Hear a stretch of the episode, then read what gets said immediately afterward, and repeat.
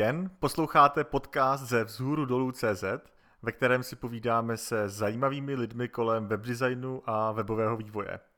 Od mikrofonu z Berlína zdraví Robin Pokorný a... Z Prahy Kunratic Martin Michálek. Ahoj.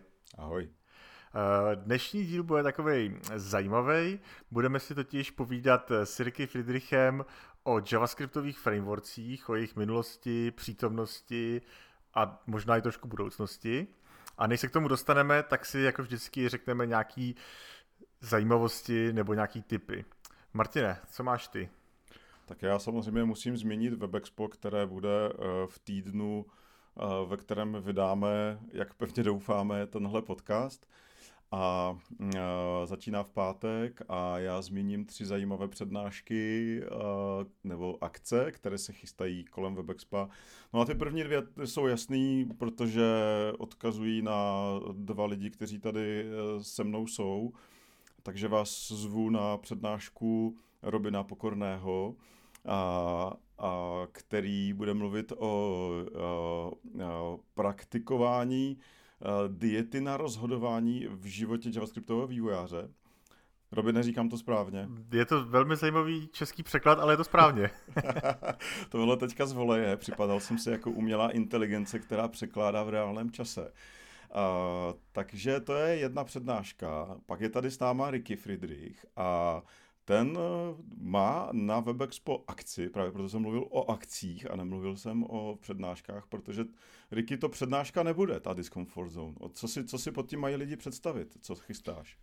Uh, bude to skôr taká akcia, budeme jazdiť v električke a baviť sa o tom, čo nám môže priniesť technológia v budúcnosti a ako na to ľudia budú môcť reagovať. Bude to robené trošku interaktívnou formou, účastníci budú môcť hlasovať, ako sa zachovajú a na základe toho im budeme odkrývať ďalšie a ďalšie dopady, ktoré to bude mať. Aha. Takže myslím si, že to bude zábava, aj keď to určitě nebude komfortné. Já když si řekl slovo hlasovat, tak mě napadlo, jestli budou moct hlasovat o tom, kam pojede ta tramvaj. A to žiaľ nie, tá električka ide prostě po koľajnici, jak po danej trase. dobře, dobře. Tak jo, tak eh, děkuji, Ricky. Ještě uh, vás pozvu na jednu přednášku uh, od Harryho Robertse, který bude mluvit o rychlosti webu a o věci, které se říká resource hints. Uh, myslím si, že to bude zajímavé odborně. Tak tři typy v jednom ode mě. Robine, ty máš taky něco určitě. Já bych ještě řekl, že uh, já budu mít pak s, uh, pardon, já budu mít pak s Harrym uh, krátký rozhovor po jeho přednášce a no. samozřejmě vždycky vítám nějaký nápady na nějaké zajímavé otázky, které by vás mohly napadnout, tak mi když tak pošlete na Twitteru nebo někde jinde. Mm-hmm. A můj tip, uh, opět doufám, že spadne do toho týdne, kdy vydáme tenhle podcast a je to ten samý týden, jako vychází, jako se teda děje WebExpo. A jedná se o iOS 13, což je samozřejmě zajímavý z více důvodů, ale proč o tom mluvím já, je, že iOS 13 přináší docela zajímavé věci pro vývojáře progresivních webových aplikací. Já jsem teda to detailně úplně neskoumal, našel jsem si nějaký seznam věcí, které byly dostupné a které pravděpodobně uh, iOS 13 bude mít. Jedna z těch nejzajímavějších věcí je, že spousta uh, apíček už nejsou experimentální, ale jsou běžně dostupný. Uh, je tam spousta nových experimentů, uh, nějaký pointer averance a server timing a nějaké další věci. To, co bude pro spoustu lidí asi hodně zajímavý, je, že to jsou dostupný gesta, pro navigaci. A pak mm. další věc, který myslím si, že budou všichni nadšený, je, že je mnohem lepší přepínání aplikací, kde ta aplikace uh, se chová mnohem, mnohem líp než dřív a chová se víc jako normální aplikace. To znamená přibližně, uh, pokud posloucháte ten týden, který je ten správný, tak tento týden vychází iOS 13, můžete začít používat spoustu zajímavých věcí pro PWA. Mm-hmm, super. A Robine, uh, máš nějaké detaily o tom, jak se budou ty aplikace mezi sebou přepínat? To znamená, mám si to představit uh, jako vlastně klasický vlastně rozhodování mezi výběrem různých aplikací na iOS, tak... To já, já jsem spíš mluvil o tom, že teď dneska, pokud mm-hmm. spustíš PWA aplikaci a pak se přepneš, nebo pak ji přepneš do pozadí, ať už tím, že přejdeš na domovskou obrazovku nebo do jiné aplikace, mm-hmm. a pak se do té aplikace vrátíš, tak to chování vždycky nebylo úplně hezký, občas nenavázala tam, kde byla, znova se spustila ta výchozí obrazovka a byly tam nějaký další problémy a tady ten jako přechod mezi aplikacemi myšleno z pozadí a do pozadí by měl být teď mnohem lepší. Mm-hmm. Super. Tak to je zajímavé, určitě. Uh, progresivní webové aplikace, to je velké téma. A tak asi přejdeme na to naše dnešní téma. Co říkáš, Robine? Eh, pojďme do toho. Eh, já teda představím dnešního hosta, který už teda do našeho podcastu zasáhl a myslím si, že pro spoustu posluchačů není potřeba ji představovat, ale chtěl bych přivítat Rickyho Friedricha, neboli FCZBKK, já si pamatuju, že když jsem ho představoval kdysi v podcastu Bruce Code, tak jsem si zapamatoval i jeho číslo na Google+, ale to už dneska říkat nemusím. Každopádně, ahoj Ricky. Nazdar. ahoj. Uh, Ricky, ne, musíš nám říct, kde seš, abychom uh, uh, všichni by věděli, odkud mluvíme. Jo, já jsem, já jsem Ricky z Ládví. Ricky z Ládví. To zní jako docela dobrá nějaká povídka, by to mohla být. Uh, Ricky, já doufám, že uh, není neznámý pro spoustu z vás, je JavaScriptový vývojář, uh, školitel JavaScriptu a dokonce v posledních měsících školitel Vue.js. Říkám to správně, Ricky? Presne tak, je to nové školenie, ktoré som pripravil a niekedy teraz v jeseni to odštartuje naplno. Jo takhle, takže to ještě ne, neběží naplno. A, ako teraz niekedy, myslím v októbri, bude prvý oficiálny termín. Výborně. Tak eh, pokud vás to zajímá, pokud vás po dnešním podcastu eh, napadne naučit se Vue, tak eh, Ricky vám určitě pak řekne, kde to najdete. Uh, no, určitě všetky informace jsou na vzhůru dolů. Hmm. Uh, CZ. Takže. Uh, to je docela obecná informace, tam je skutečně asi všechno. tam je to úplně je. všechno, přesně tak. My, když jsme se bavili s Martinem o našem dalším hostu, tak Martin říká, pojďme se bavit s Rikim o JavaScriptových frameworkcích. Eh, já sám na sebe asi přiznám, a není to velký tajemství, že jsem takový fanoušek eh, Reactu a pracuji s Reactem posledních několik let. Eh, Ricky, protože teď školí View, tak má zase trošku jiný pohled. Oba dva asi tu scénu minimálně po, po očku sledujeme a říkali jsme si, že bychom se teda mohli o tom pobavit a Martin říká, že by se chtěl nějaké věci dozvědět. Mm-hmm. Takže možná dneska se Martin bude trošku víc ptát. Mm-hmm, přesně tak. Pokud mu něco nebude jasný. Přesně tak. No, mně to nebude jasný, mě to není jasný už teď, takže pojďme na to. Já jsem ještě vlastně, mě, když jsem mluvil Robine, tak mi napadla taková vlastně, eh, musím říct takový bon mod, že dneska se budeme bavit o javascriptových frameworkcích a nebude to jQuery a dokonce to nebude ani AMP, což je, což je jako v našem podcastu uh, snad uh, poprvé letos, ale pojďme, pojďme, pojďme to vzít vážně. My jsme vlastně, eh, já jsem si říkal, protože abych ještě vyjasnil, kde já se pohybuju, tak eh, já se pohybuju všude jinde, jenom ne v JavaScriptu. Pokud se pohybuju v nějakém kódu, tak se pohybuju hlavně teda v CSS-kách.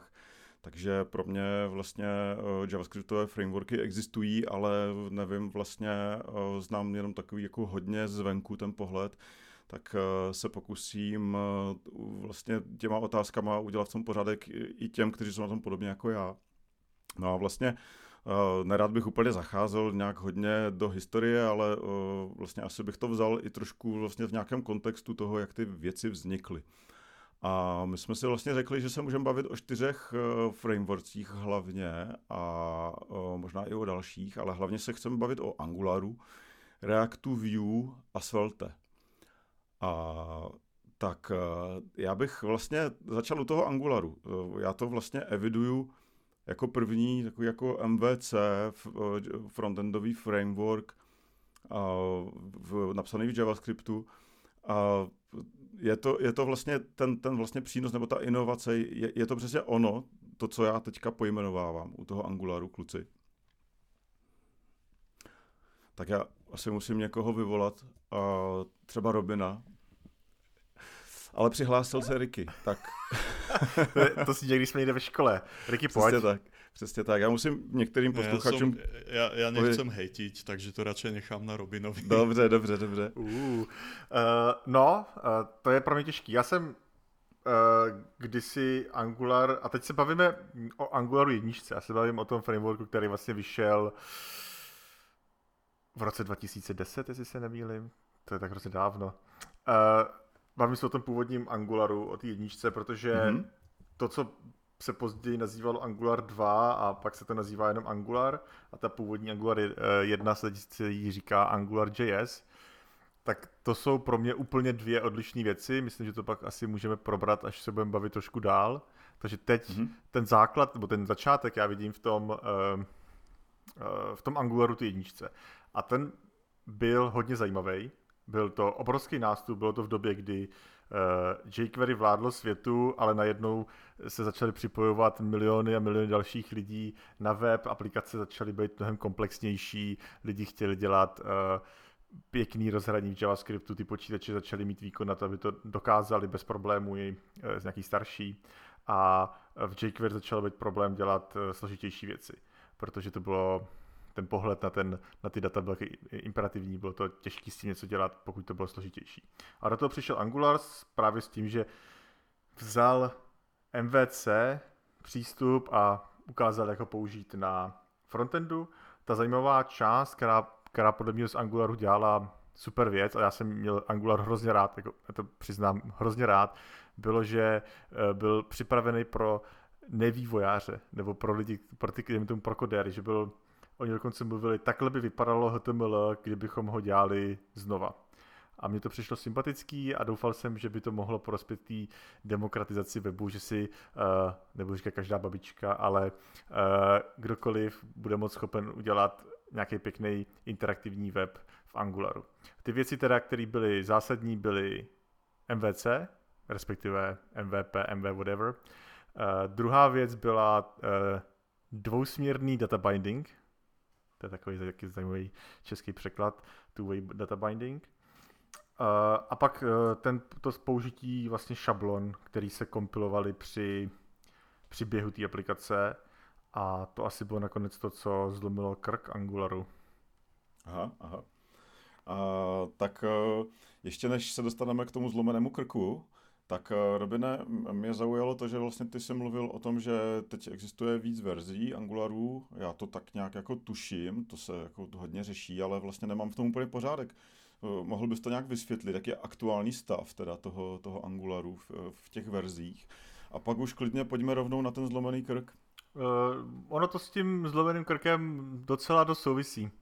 Protože, jak se říká, byla tady ta verze, já tomu říkám AngularJS, teda, jak se tomu dneska říká, ta verze docela fungovala, probíhaly tam eh, docela zajímavý vývoj, byly tam jakoby žádný, žádný velký skoky, ale byly tam zajímavý progres, byly tam nové věci, eh, ta komunita byla v jednu chvíli obrovská, ten počet lidí, který vlastně v tu jednu chvíli to byl největší JavaScriptový framework a byla to jednička pro to, když jsem se rozhodl dělat aplikaci JavaScriptu. No a pak se staly asi dvě věci. První věc, eh, přišel React, o tom se asi za chvilku můžeme popovídat.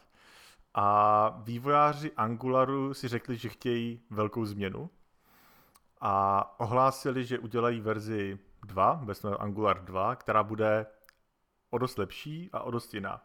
No a ten problém byl, že tady to vydání té nové verze jim trvalo de facto dva roky a celý ty dva roky všichni věděli, že ta stávající verze je stará a nebude se vyvíjet a ta nová neexistovala, respektive se často měnila a úplně se přepisovala. Uh, no a do toho přišel React, který měl spoustu zajímavých myšlenek a ty lidi si řekli, OK, než abychom se učili něco, co je zastaralý, to, co ještě neexistuje, se učit nemůžeme, uh, takže spousta lidí se podívala na React a, a zůstala u něj. Ja by som len trošku nadviazal Robin na to, čo si povedal, pretože teraz si podľa mňa zmienil jednu veľmi dôležitú vec, že vývojári začali posudzovať uh, to, či začnú používať nejaký framework alebo nie, podľa toho, či to, čo sa naučia, bude použiteľné aj v budúcnosti. A to je podľa mňa veľmi, veľmi dôležitá vec. A myslím si, že to je hlavná vec, ktorá Angularu zlomila krk, pretože aspoň ja osobne vnímam Angular ako hrozne veľký, hrozne komplexný framework, ktorý robí všetko možné, v podstate uväzní toho vývojára vo svojom ekosystéme. Ak vývojár v Angulari chce byť fakt produktívny, oni môžu byť extrémne produktívni, tak im trvá hrozne dlho, než sa do toho vôbec dostanú. A pokiaľ chcú niečo robiť mimo, mimo Angular, tak prostě sa musia všetko učiť na novo. Souhlasím, a... že se vlastně lidi učili uh, víc framework než třeba uh, JavaScript jako jazyk. Presne, presne tak. Zatiaľ čo u tých novších, modernejších frameworkov, uh, treba z React, tak uh, tam sa stali dve veci. Jednak je to viac JavaScriptové, to znamená, ak viem JavaScript a ak sa v rámci Reactu naučím nejaké nové techniky JavaScriptové, tak to môžem zrecyklovať v iných projektoch, v iných frameworkoch alebo v čistom JavaScripte a zároveň React uh, nebol tak gigantický framework, ktorý by robil úplne všetko. React je v podstate iba tá V časť z toho MVC, na všetko ostatné sú tam nejaké iné moduly. Takže pokiaľ niečo zastará alebo prestane vyhovovať tomu projektu, tak sa to tam dá nacvakať jo, z nejakých iných, iných modulov, dá sa to vymeniť. Mm-hmm. Já to je, ty si Ricky řekl hodně důležitou věc, kterou bychom možná mohli ten, od toho Angularu se dostat rovnou k Reactu a to je, to je ta kom, komplexita, ta vlastně to, že je to framework, který má hrozně široký záběr. Ono to je vlastně na jednu stranu nevýhoda, nebo pro určitou část vývojářů je to nevýhoda, ale pro určitou část vývojářů je to naopak výhoda. Já se ještě pořád setkávám s názorem mnohých, že vlastně Angular je vlastně jediný takový jako komplexní framework, který ty věci řeší opravdu jako robustně a mm, vlastně vynech, pokud se to člověk naučí, tak e, vlastně nepotřebuje jako u Reactu řešit vlastně ty další nástroje, které do toho svého vlastně, do té svojí výbavičky potřebuje. A to mě vlastně přivádí na takovou myšlenku, jestli jako víte nebo myslíte si, jestli existuje nějaká skupina lidí jako homogenní, která ten Angular vlastně upřednostňuje a dá se definovat i jinak než tím, že je prostě baví ta komplexita a to, že tam je vlastně všechno. Eh, Banky. To, eh, to je Ještě jednou, Ricky.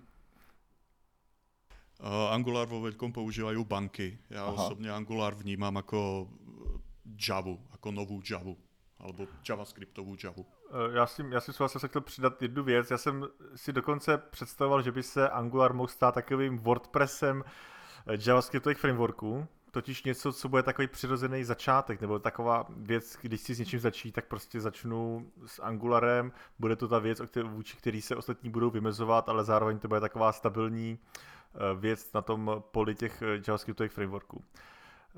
A k tomu chci říct jednu věc a to je, to jsem se dozvěděl, že eh, existuje ještě jiná homogenní skupina lidí, která se dá definovat jinak, než je, že je baví komplexita a trochu překvapivě se to dá definovat jako státní příslušností a to je eh, Číňani. Eh, já jsem slyšel, že Angular, hlavně jednička, je stále velký, velká věc v Číně, protože tamnější podniky obrovským způsobem investovali do toho naučit se ten Angular jedničku a teď z toho pořád těží a slyšel jsem o lidech, kteří školí uh, pokročilý Angular a Enterprise Angular v Číně a uh, je to velká věc tam. Mm-hmm. Zajímavý. Každopádně eh, z nějakého dlouhodobého vlastně hlediska aspoň soudě podle průzkumu mezi, mezi vývojáři ten Angular, ten podíl na tom trhu nebo to, jak to říct, jako používanost mezi vývojáři trošku ztrácí. Já jsem si teďka otevřel tady e, článek, e, kde jsem citoval a vlastně z průzkum na Stack Overflow mezi vlastně úplně všemi vývojáři, kteří používají Stack Overflow, tak tam vlastně meziročně e, klesl Angular u používaných frameworků z roku 2018 eh, nebo z roku 2017, kdy měl 44% na 37% v roce 2018 a dál to, myslím, dál pokračoval v, těm, v tom roce 2019, tam byl ten propad ještě větší. Eh, to Martina, ale mluvíš o Angularu 2 plus? Mm-hmm. Jasně, asi. to je ta druhá věc, to je ta no. druhá větev, jasně. Já myslím, že k té se ještě asi dostaneme. No, dobře, tak jo, tak to mi musíte vysvětlit. Eh, mě by možná spíš zajímal třeba Rickyho pohled na to, jak eh, React teda vystřídal Angular v tom mainstreamu. No, podľa mňa React prostě prišiel s úplne iným prístupom. Jak už som hovoril, React je veľmi modulárny. Uh, dokonca veľmi dlho boli hrozné hádky v komunite, keď niekto povedal, aký framework mám používať, či React alebo Angular a odborníci začali vykrikovať, že React nie je framework, že to je iba proste nejaký modul alebo nejaká knižnica, čo ako v podstate majú pravdu, ale keď sa povie framework React, tak sa na to má na mysli React plus ten ekosystém okolo neho. A to je podľa mňa veľká výhoda toho Reactu, pretože u toho Angularu to bol framework, ktorý sa snažil robiť úplne všetko naraz. Jo. Predstavte si to ako, eh, ja neviem, kúpite si auto a chcete lepšie auto, tak musíte prejsť na novú verziu Angularu.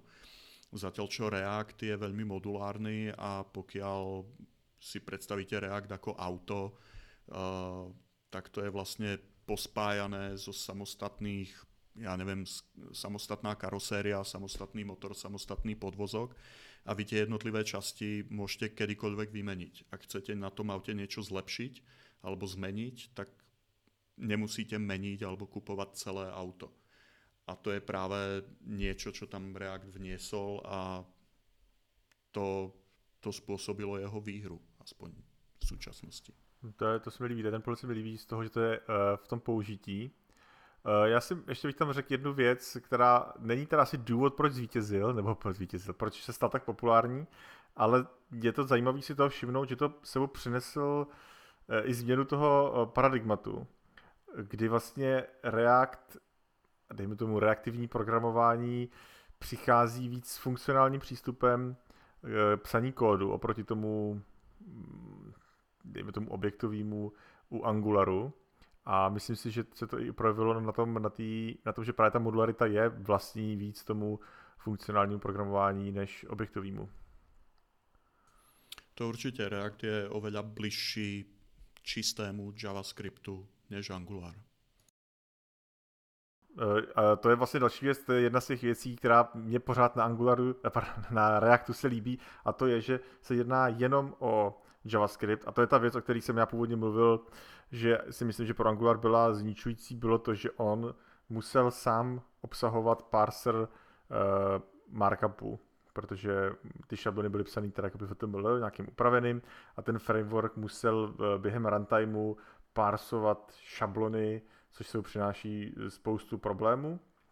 Uh, je zajímavý, a tím se možná dostáváme k další věci, že Podobnou věc lze použít i ve Vue a já v tomhle směru vnímám Vue jakožto toho skutečného nástupce Angularu jedničky. Totiž ne Angular 2, ale, ale Vue je nástupce Angular jedničky, souhlasí s tím jo, Ricky? No, ono, keď už, keď už sa dostáváme k Vuečku, tak já osobně Vue uh, vnímám jako trošku mutanta, uh, pretože Vue je tak na pol ceste medzi Angularom a Reactom. Ono sa hovorí, že Vuečko sú the good parts z Angularu a z Reactu. To znamená, že sú tam tie šablóny a nejaký špeciálny markup, v ktorom sa píšu. Uh, to je obšlehnuté z Angularu, ale na druhej strane je tam spústa inšpirácie z Reactu a z tých jeho funkcionálnych komponent. Uh, a vlastne to bola reakcia na to, že ten, ten React je občas až príliš funkcionálny a niektoré veci by sa dali s nejakými jednoduchými konvenciami urobiť jednoduchšie a rýchlejšie práve v tých šablónách. Uh, jo, uh, myslím si, že se řekl docela hezky. Uh, já souhlasím s tím, říkám, pracuji v Reactu jako hlavním, hlavním jazyce posledních, pojďme to spočítat, 4-5 let a souhlasím s tím, že ta křivka není úplně uh, strmá, jestli to říkám správně. Je spíš pozvolná, je potřeba uh, přijmout spoustu konceptů k tomu, aby byl člověk efektivní vývojářem. Já věřím tomu, že pokud se tam ten člověk dostane, že pak je to vysoce efektivní jazyk a já se považuji, že jsem v tom uh, schopen teď vlastně jakoby napsat cokoliv, protože to je univerzální, ale souhlasím s tím, že ty deklarativní šablony, nebo deklarativní, ty šablony, jako, jsou ve Vue, jsou možná třikrát, pětkrát, desetkrát přístupnější než ten uh, JavaScript.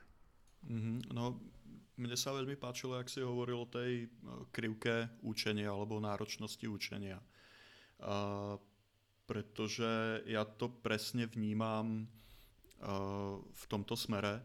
Angular ten má neskutočne strmú tú krivku učenia. Tam, keď sa chcete do Angularu dostať, tak to trvá tak rok, než v tom začnete byť produktívny. U toho Reactu tá, tá náročnosť zo začiatku je jednoduchá. V Reakte sa dá veľmi rýchlo urobiť nejaká jednoduchá vec, človek sa do toho dostane fakt rýchlo, ale potom mám pocit, že narazí na taký hrozný schod, pretože React už je celkom vyzrelý framework a je tam spústa rôznych best practices a podobných vecí. A, takže tam aspoň vo svojom okolí vidím ľudí, ktorí sa do toho Reactu pustia, chvíľu je všetko super a po asi mesiaci majú hlavu v dlaniach a zistujú, že tam narážajú na nejaké bariéry, ktoré samozrejme dajú sa v pohode prekonať, ale je to, je to nejaký schod. A u toho výučka, tam tá krivka je taká, taká ako lineárna, úplne rovnomerná, že niekto začne, ide, ide, ide, stúpa, furt sa učí nové veci a čo, čo potrebuje, tak to si zjistí a nabalí na to. Nevím, uh, já teda, ty. Ne, ne, já tady, uh, souhlasím s tím, co říkáš, já jenom uh, uh, tady teď mám vnitřní boj, ale to prostě musím říct, ten můj vnitřní nerd eh, mi nedá. Křivka učení, když je strmá, tak je to dobře, protože to je závislost eh, znalostí na čase, takže pokud ty znalosti eh, stoupají rychle v krátkém čase, tak je to dobře. Pokud je pomalá, tak to znamená, že ty znalosti se nabývají pomalu. A to je taková... Jo, pardon, máš, máš pravdu, já to mám v hlavě pomílené. Takže Angular má velmi plitku krivku učenia. Je to tak, tak správně? Yes, já jsem to, tady se úplně usmívám, že jsem z toho nadšený, že jsme, máme správně terminologii, takže uh, můžeme pokračovat dál. uh, možná, možná Martin má nějakou otázku. A, no, já jsem vás samozřejmě poslouchal uh, zainteresovaně a uh, ono vlastně, uh, ta křivka učení je dost asi zásadní, protože co se týká Reactu, já jsem vlastně React docela rychle přestal sledovat, protože jsem zjistil, že je to úplně pro jiné typy webů, dejme tomu, než vlastně na kterých se účastním. A, ale u toho Vue vlastně se kolem mě začali objevovat lidi, kteří říkali, hele, uh, Angular React to nebylo pro mě a teďka Vue se mi líbí, v tom se mi dobře dělá. A, a, ale byli to, byli to vlastně uh, jako jQuery kodéři, jo? byli to lidi, kteří úplně jsou mimo vlastně ten klasický programátorský vlastně svět. A, a já vlastně bych rád přemýšlel vlastně, proč to našlo tu oblibu vlastně i u těchto lidí, ale vlastně nevím. Tak uh, jestli to dokážete vysvětlit. No, keď sa pozrieš na formát kódu, v ktorom je písaný view, to sú také tie single file komponenty, mm-hmm. tak tam máš vlastne tri tagy, vyzerá to ako tri elementy, jeden je template, druhý je script a tretí je style. A myslím si, že keď sa nejaký frontendový kóder na to pozrie, tak je mu celkom jasné, čo má písať do jednotlivých tých, uh, tých tagov. A vo výučku v podstate, keď budeš ignorovať ten skript, tak, tak sa ako nič nestane, jo. tak či tak to bude fungovať, že si tam napíšeš nejaké HTML a CSS a budeš to vnárať do seba.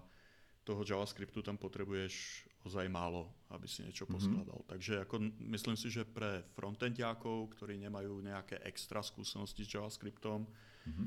uh, môže byť veľmi uh, ako dôverne známy ten, ten formát, v ktorom sa to píše.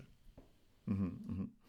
No a vylučuje se to zároveň eh, s oslovováním lidí, kteří jsou naopak programátoři? Eh, eh, je to, je to, dá se to tak jednoduše říct, že to Vue víc oslovuje ty vlastně kódery, řekněme, a React víc oslovuje ty programátory, nebo je to ještě úplně jinak? Já tady, ten, tady to rozdělení nemám dlouhodobě rád, mm-hmm.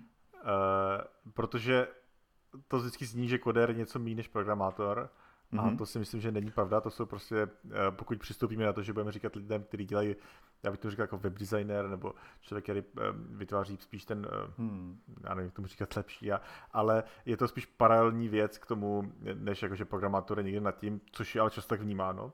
Mm-hmm. A na druhou stranu já souhlasím s tím, že tady tomu vnímání, tomu, jak se stavějí ty věci, je view blíž. To znamená, pokud přicházím z té části, kdy píšu hlavně HTML, CSS, eh, mám takový ten dokumentový pohled, uh, pracuji s těma jakýma CSS a tak dále, tak si myslím, že view je tomu pohledu mnohem lepší, bližší. Uh, na druhou stranu já vnímám React jako hodně, jako spíš způsob zápisu. A já nechci říct, a to je možná další důležitá věc, že existuje, nebo React se dá použít jak pro tvorbu webových aplikací, tak nativních aplikací. Existuje uh, React uh, Virtual Reality, Argumented Reality, existuje React PDF, existuje React Music a spoustu dalších věcí, které používají React, ale ten jejich výstup je v něčem jiném. To znamená, za mě je ta, ten způsob zápisu Reactu mnohem obecnější než jenom pro ten web. Mhm. Ja len by som k tomu chcel dodať pár vecí. Uh, jednak uh, tie výučkové komponenty sa tiež dajú napísať v prakticky čistom JavaScripte. Jo, ten, tá, ten formát tých single file komponent je len ako nejaký syntaktický cukor nad tým, do čoho sa to potom prekompiluje. A inak súhlasím s Robinom, že by som nejak ako neupozaďoval alebo jo, neodsúval frontendiákov, kóderov a nerobil veľké rozdiely medzi nimi a programátormi. Ja sa ešte pamätám na doby, kedy na mňa javisti kričali, keď som povedal, že programujem v JavaScripte, že to nie je programovanie, že JavaScript nie je jazyk programovací, takže som hovoril, že som kóder v JavaScripte. A...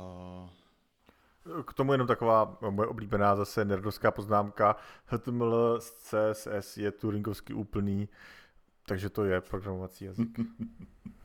okay. Tak to už jsme měli vyřešenou tu uh, gramatickou část. A ešte, ešte jedna taká drobnosť, taká možno zaujímavosť, jak, uh, jak je ten ekosystém hrozně prepojený a celkom univerzálny a navzájom nahraditeľný. Robin zmieňoval, že v Reakte sa píšu natívne aplikácie a podobne tak eh, vo výučku sa tiež dajú písať natívne aplikácie a keď sa pozriete na to, jak to funguje na pozadí, tak to, ten výučkový kód sa na pozadí preloží do uh, reaktového kódu a z toho reaktového sa vygeneruje ta natívna aplikácia. Tak to jsem ani nevěděl, tak to je, to je super.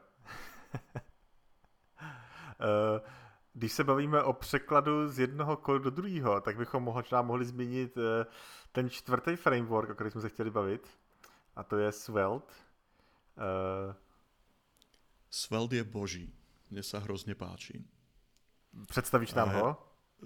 No, Svelte, Svelte je framework, ktorý už existuje nejakú dobu, ale myslím, že to, o čom sa tu chceme pobaviť, je jeho tretia verzia, ktorá vyšla relatívne nedávno a urobila celkom veľké také žblnknutie do javascriptovej vody.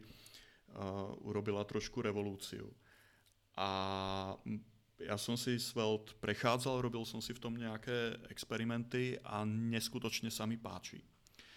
A každopádne, a celkom by ma Robin zaujímalo, čo si o Svelte myslíš ty.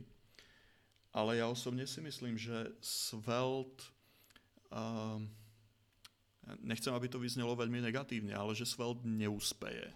Že to nebude ten framework, ktorý nahradí všetky ostatné ale že Svelte je skôr niečo, čo ukázalo nové cesty, veľmi zaujímavé cesty a čo ostatné frameworky obšlehnú a vykradnú a implementujú a ten Svelte si splní svoju historickú povinnosť a postupne na ňo zabudneme. Niečo podobné ako CoffeeScript, ktorý viedol k ES6. Co uh, myslíš, Robin? Uh, mně se to hodně líbí. Já bych viděl jistou paralelu s jazykem, pro který jsem dlouho horoval a který se mi hrozně líbil a měl jsem z něj ten pocit, o kterém ty mluvíš, jako že to je, že jsem z toho byl nadšený a to je Elm a vlastně ten systém, jak Elm funguje, ta Elm architecture, uh, což pro mě byla ta krásná, čistá, funkcionální uh, zkušenost a to je to, jak, jak mluvíš o tom vykradení, tak vlastně dneska nejoblíbenější state management pro React, totiž Redux, de facto skopíroval to, co bylo v Elmu, akorát to udělal trošku, aby to bylo trošku jednodušší, aby to fungovalo v tom JavaScriptu a dneska to funguje úplně všude. To znamená, eh, já souhlasím s tím, že Svelte eh, má super myšlenky, ale bojím se, že Svelte jako framework nepřežije na rozdíl těch myšlenek. Tak a teďka, co jsou ty myšlenky přesně? Zkuste, zkuste říct, co, co, co je ta inovace toho, toho Svelte. No, já osobně tam vidím dve veci. Jedna je podľa mňa menej dôležitá, a tá druhá je zaujímavejšia. Mm-hmm. Tá prvá, ktorej sa chytá spústa ľudí a ktorá podľa mňa nemá až takú veľkú váhu, že Svelte nepoužíva žiadny virtuálny dom, že pokiaľ robí nejaké transformácie v dokumente, tak ich robí priamo v reálnom dome. Uh, tam ja si myslím, že v súčasnej dobe dom a veci okolo neho už sú natoľko zoptimalizované, že pre bežné projekty, pre bežné použitie ten virtuálny dom je tam uh, zbytočný medzikrok navyše. Uh, takže Svelte s tým prišiel a ja si myslím, že ostatné frameworky to obšlehnú, alebo že ten virtuálny dom si tam dajú ako nejakú nepovinnú závislosť pre projekty, ktoré to skutočne potrebujú. Uh, Robin, celkom by ma zaujímalo, čo si o tom myslíš ty, než prejdem k tej druhej, podľa mňa revolučnější věci. Mm, já si myslím, že tohle je určitě zajímavý. Eh, to co, to, co tam to přináší, je, že tam je najednou nutnost té kompilace. Já myslím, že teda asi všechny větší projekty nějakou kompilaci mají, přesto jak Vue, tak React mají jakousi teoretickou možnost, že bych byl schopen to napsat v čistém JavaScriptu, přidat tam tu knihovnu a ta knihovna celá zase bude v tom prohlížeči, ten můj kód se k tomu přidá a celý to bude fungovat. Svelte tam přináší tu věc, že vlastně no. tam musí dojít té kompilaci a pak ten výsledek je samozřejmě o mnoho optimalizovanější, než kdybych to psal v ruce. No jasné, ale teraz zase je otázka, samozrejme tam možnosť v Reakte a vo Vuečku Eh, nejakého toho runtimeu tam je, ale úprimne používa sa reálne v nejakých projektoch. Ako ono je to hrozne šikovná vec pre rôzne dema a ukážky. Keď niekomu chcete povedať, tak ja vám tu teraz Vue implementujem do existujúceho projektu a bude mi to trvať iba pár minút, ale v nejakom reálnom, v reálnom svete som nevidel žiadny ani reaktí, ani Vuečkový projekt, ktorý by bežal čisto na tom runtime. Eh, já vždycky, když jsem takový projekt viděl, tak jsem si udělal čárku a uh, je jich tam přesně nula. No, tak to je přesně ono. Jo, takže a to viac menej ukazuje na, na to, v čom je ten Svelte uh, revolučný. Uh, a to je to, že je hrozně pragmatický. Že vlastně sa pozrel na všetko to, čo tie súčasné frameworky robia a povedal si, OK, toto je síce pekné, ale reálne to nepotrebujeme, môžeme to vyhodiť a vo väčšine prípadov odpoveď je áno, môžeme to kľudne vyhodiť. Uh, takže vyhodil runtime, vďaka tomu uh, môže veľmi optimalizovane skompilovať kód uh, tej aplikácie alebo toho projektu. A podľa mňa úžasná vec je, že sa veľmi efektívne zbavil takého toho boil, boilerplate kódu, ktorý obvykle vývojári potrebujú, aby nejaké featurey toho frameworku fungovali. Uh, napríklad u Reactivity, uh, ja keď niekomu ukazujem výučko, alebo teraz v tom pripravovanom školení, tak venujem spústu času tomu, že furt upozorňujem na to, že ak tam pracujú s nejakými poľami alebo objektmi a chcú tam pridávať nejaké nové properties alebo meniť ich hodnoty a podobne, tak musia používať nejaké špeciálne metódy, aby to výučko vedelo, že sa niečo zmenilo, aby na to mohlo reagovať. A v skutočnosti v tom čistom JavaScripte sa to píše inak a spústa ľudí musí mentálne prepnúť na to, že OK, tak ja tu teraz pracujem s nejakým ako reaktívnym objektom, tak s ním musím pracovať inak než na týdne. A Svelte toto všetko úplne odsunul stranou a povedal, OK, tu si užívateľ zadefinoval objekt, je jasné, že keď ho bude mutovať, tak na ňo chce nejak reagovať. A on si pri tej kompilácii ten, taký ten boilerplate kód, ktorý je tam nutný, uh, pridáva sám. Takže výsledok je hrozně stručný a ako vychádza to tomu vývojárovi v ústrety, nemusí sa učiť žiadne nové techniky, prostě používat čistý JavaScript. No, já myslím, že to je super shrnutí. E, trošku výhled do budoucna. E, Martin, máš ještě nějakou otázku?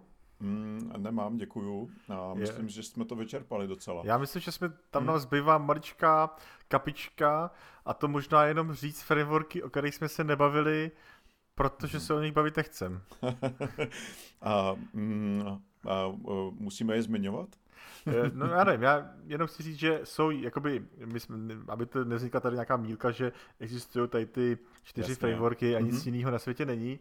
Uh, takže i pokud se podíváme, myslím, na ten uh, State of JavaScript, tak lidi používají jiné frameworky, ale za mě nemají nemá cenu se o nich moc bavit. Tím neříkám, aby si je lidi nevyzkoušeli, nenačerpali inspiraci, ale uh, já, teď, já, já možná ani nebudu říkat nějaký jejich jména, ale prostě existují další věci, je zajímavý se na ně podívat, ale nemyslím si, že to udělá nějakou větší díru do světa. Mm-hmm.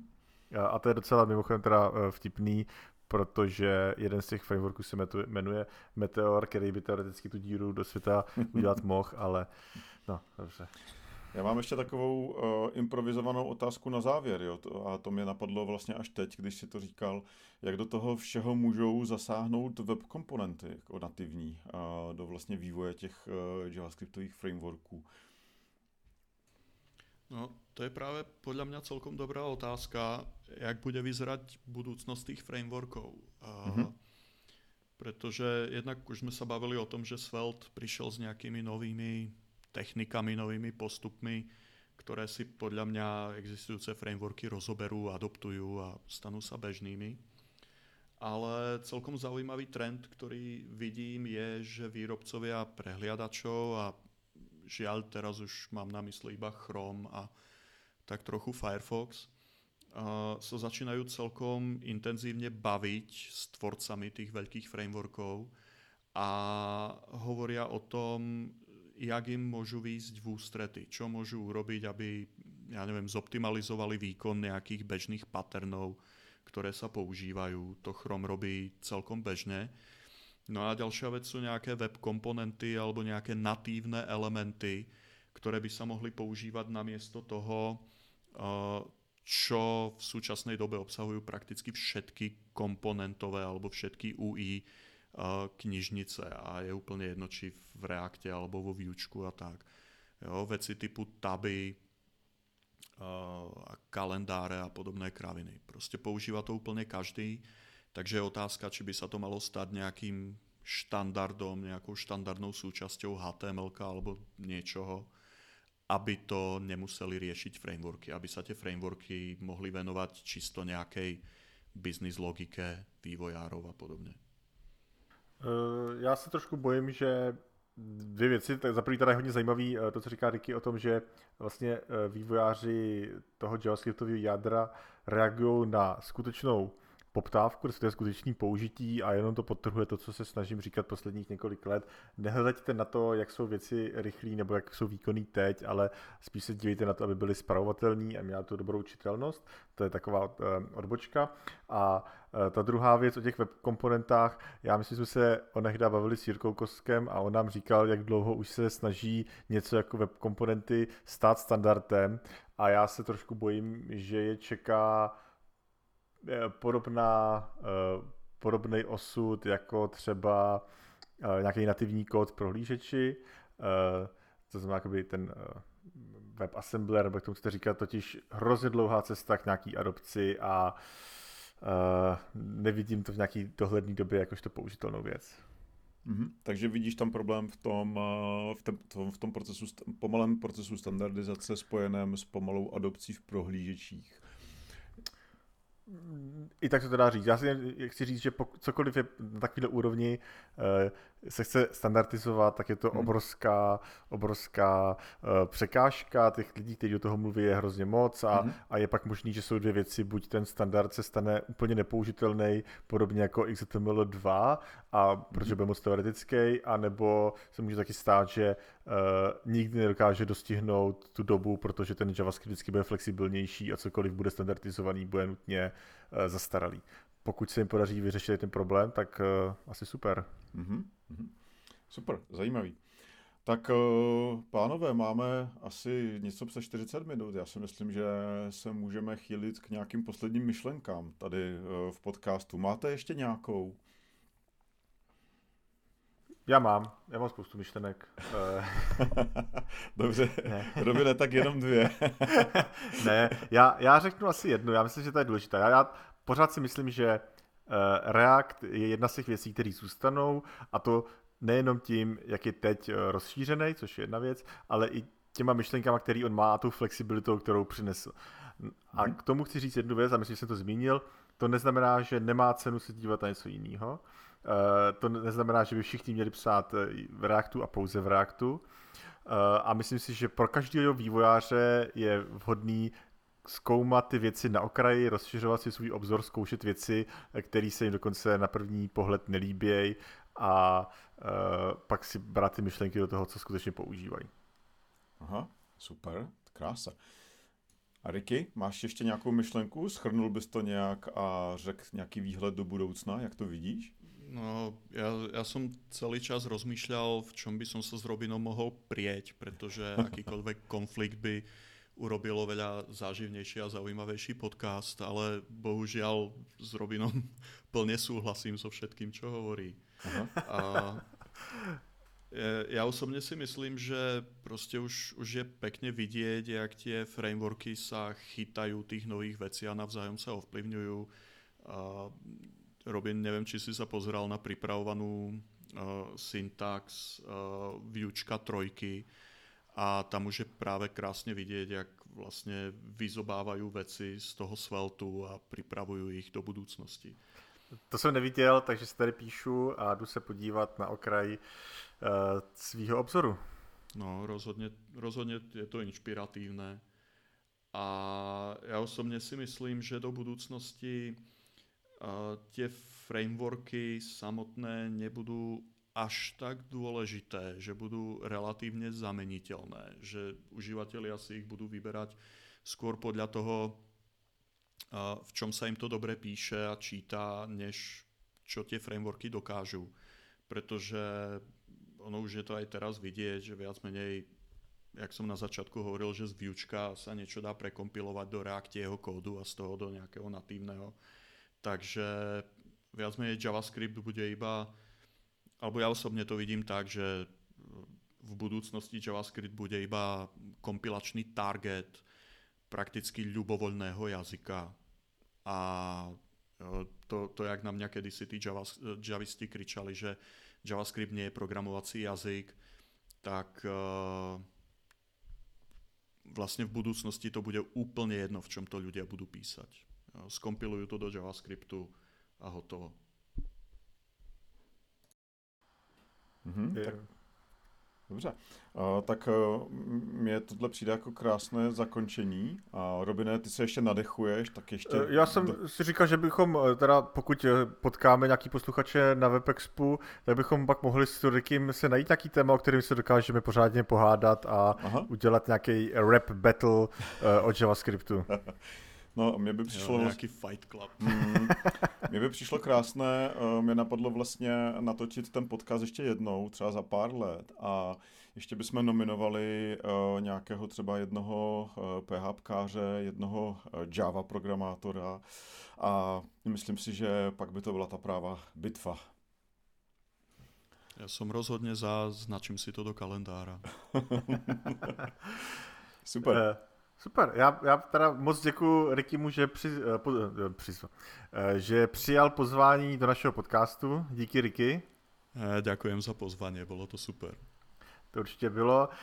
My se těšíme na další epizody a děkujeme všem, kteří nás poslouchali a uh, kteří nám zachovali přízeň uh, podcastu z hůru dolů CZ. Pokud máte jakýkoliv komentáře nebo dokonce uh, nějaký výhrady, tak je rádi uslyšíme a určitě rádi vidíme nějaký pěkný hodnocení na podcastech nebo na Spotify nebo někde jinde. Přesně tak. Od mikrofonu se loučí Robin Pokorný a Martin Michálek. Ahoj. Ahoj.